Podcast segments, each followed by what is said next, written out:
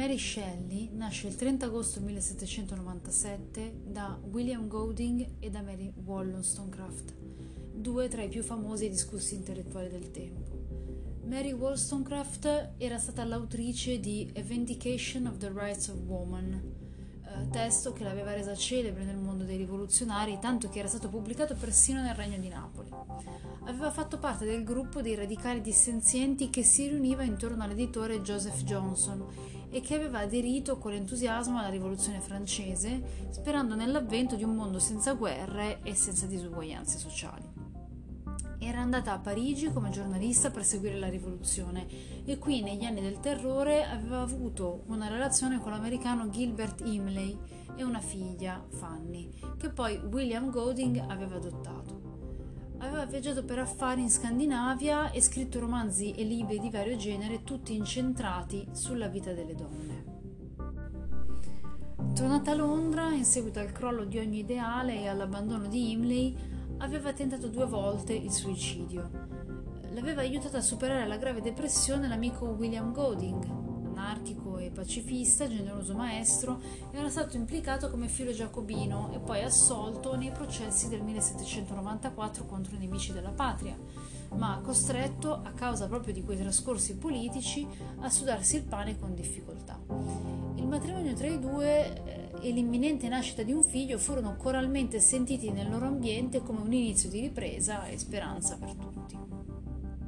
Ma la piccola Mary non ha madrine benevole.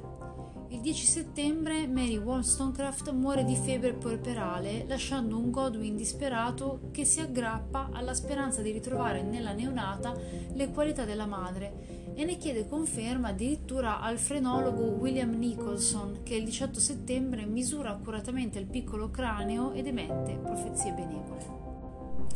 La bimba, ossessionata dall'angoscia di aver determinato la morte della madre, assume i due cognomi, Wollstonecraft e Godwin, che si era trovata addosso come una condanna nell'Inghilterra reduce vittoriosa dalla guerra contro la Francia.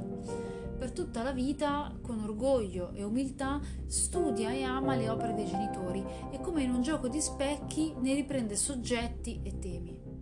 Corrisponde cioè alle grandi aspettative di Godwin, cui si, cui si aggiungeranno poi quelle di Shelley cresce sotto il grande ritratto che John Opie aveva eseguito di Mary Wollstonecraft e che Godwin non toglierà mai dal suo studio neppure dopo il matrimonio nel 1801 con Mary Jane Claremont e trascorre gran parte dell'adolescenza leggendo e studiando i libri della madre sulla sua tomba nel sagrato della chiesa di St. Pancras, finché Godwin, per distrarla, non la mandò a più riprese in Scozia dall'amico Robert Baxter e dalle sue figlie e tuttavia è ancora sulla tomba della madre che incontra il baronetto Percy Shelley, che la trascinerà in una vita di amore e di passioni per la scrittura, la poesia, l'arte, la rivoluzione.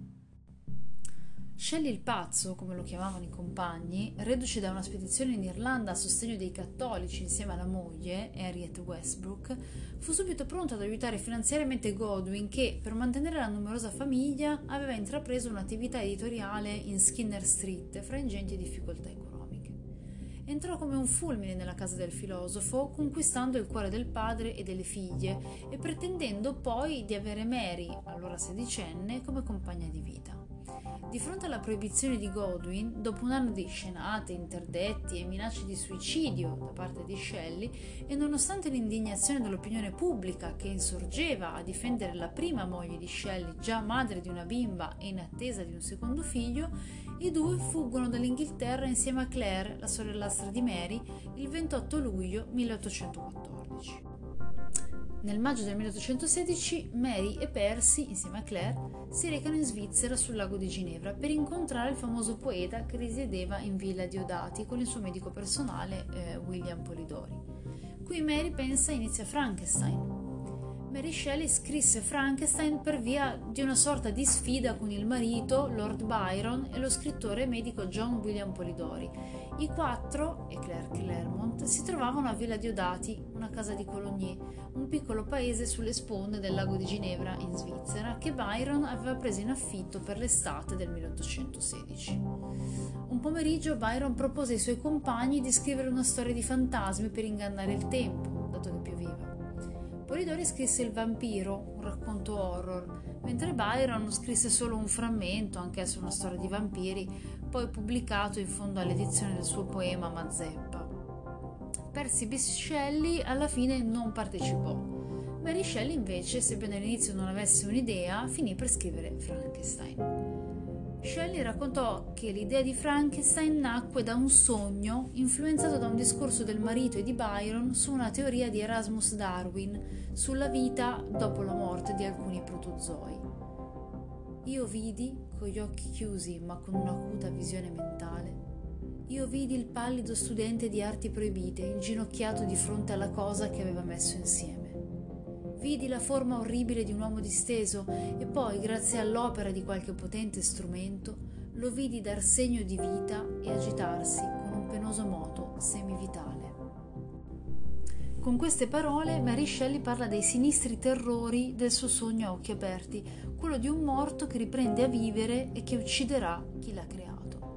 Ma paura, terrore, orrore, coincidenza di realtà e sogno sono anche lo stato d'animo dei suoi amici nell'estate senza sole del 1816 per le polveri dell'eruzione del vulcano Tambor, mentre sono tutti in fuga dall'Inghilterra in cui la rivoluzione industriale, invece di realizzare la ricchezza preannunciata dagli economisti liberali, aveva portato alle cariche della polizia anche sulle donne e sui bambini affamati durante i moti luddisti del 1811 e del 1812. Vivono il loro tempo, l'età della restaurazione, con i sovrani spodestati che tornano sui loro troni come l'età della disperazione. Dalla loro fantasia e dai loro scritti escono le due figure nere che sono arrivate fino ai giorni nostri.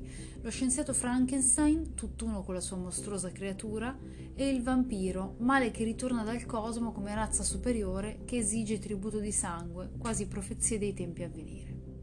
Ma persi nei loro sogni di palingenesi universale, Mary e Percy non erano in grado di valutare fino in fondo le conseguenze delle loro azioni.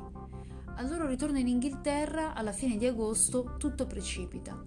Il 9 ottobre Fanny, che aveva saputo di non essere figlia di Godwin ed era perseguitata dallo scandalo della sorella fuggita con Shelley, si suicida.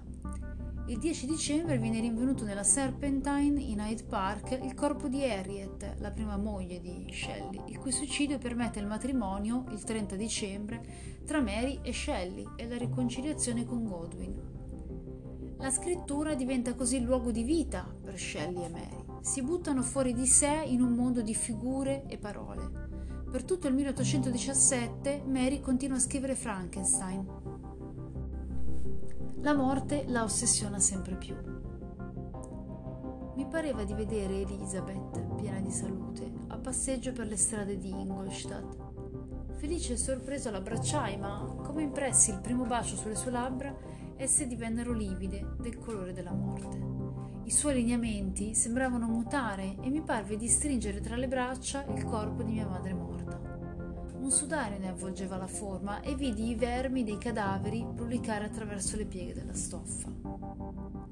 Frankenstein, che lei dedica al padre, termina con un rogo. Anche Shelley fa morire sul rogo i suoi eroi uccisi dal potere tirannico che avevano sperato di abbattere scriverà Mary qualche anno dopo. I cannot live as I do.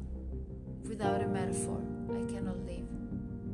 Io non posso vivere come vivo. Senza metafore, io non posso vivere. Intanto il Tribunale di Londra nega a Shelley la patria potestà sui figli avuti da Harriet. A settembre Mary partorisce Clara e Verina, 1818, che vede la pubblicazione di Frankenstein, Pierre annuncia un ulteriore inasprimento delle decisioni del tribunale per togliere a Shelley la patria potestà anche sui figli avuti da Mary. A questo punto, a marzo, Mary e Percy, coi bambini e Claire, lasciano l'Inghilterra per sempre, ratificando il loro destino di paria. Per otto anni viaggiano incessantemente, coi bimbi piccoli e nonostante le continue gravidanze di Mary, sperando in una rigenerazione ma la traversata dell'Italia si rivela un susseguirsi di lutti e di tragedie. Con un ritmo di persecuzione, a ogni sosta di serenità subentra un viaggio attraverso la morte e la disperazione. Cercano e incontrano altri esuli come loro, e tra questi al primo posto Lord Byron, al quale li lega quasi un vincolo di sangue più ancora che un'amicizia. Dal gennaio del 1820 all'aprile del 1822 Mary e Percy sostano a Pisa, che viene definita da entrambi gli scrittori come il paradiso degli esuli. In questa città infatti i due conobbero molti esuli inglesi coi quali intrecciarono profondi rapporti. Mary conosce finalmente momenti di grande dolcezza. Ma poi i due partono di nuovo, nel Golfo della Spezia, che in loro memoria sarà chiamato Golfo dei Poeti, e si stabiliscono a San Terenzio di Lerici insieme ai Williams, nella bianca casa che ancora si affaccia sul mare. E qui la loro fuga si conclude tragicamente.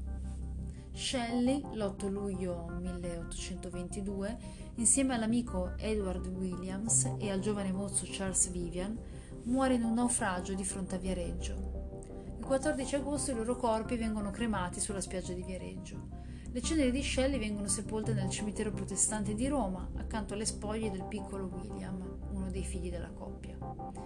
Mary si trova così sola, a 24 anni, insieme al piccolo Percy Florence. Disperata, sosta a Genova per un anno e poi si rassegna a rientrare nella Londra che non le aveva perdonato la fuga con Shelley. Qui, nella solitudine e nell'emarginazione, vive di scrittura, l'unico suo mezzo di sostentamento, ma anche il suo universo di vita, pieno di ricordi laceranti. Il primo febbraio 1851 Mary muore a Londra, in Chester Square. Viene sepolta nel cimitero di St. Peter a Bournemouth, vicino alle tombe di Mary Wollstonecraft, William Golding e al cuore di Shelley, che secondo una leggenda, l'amico Trelawin le avrebbe portato dopo averlo sottratto alle fiamme del rogo.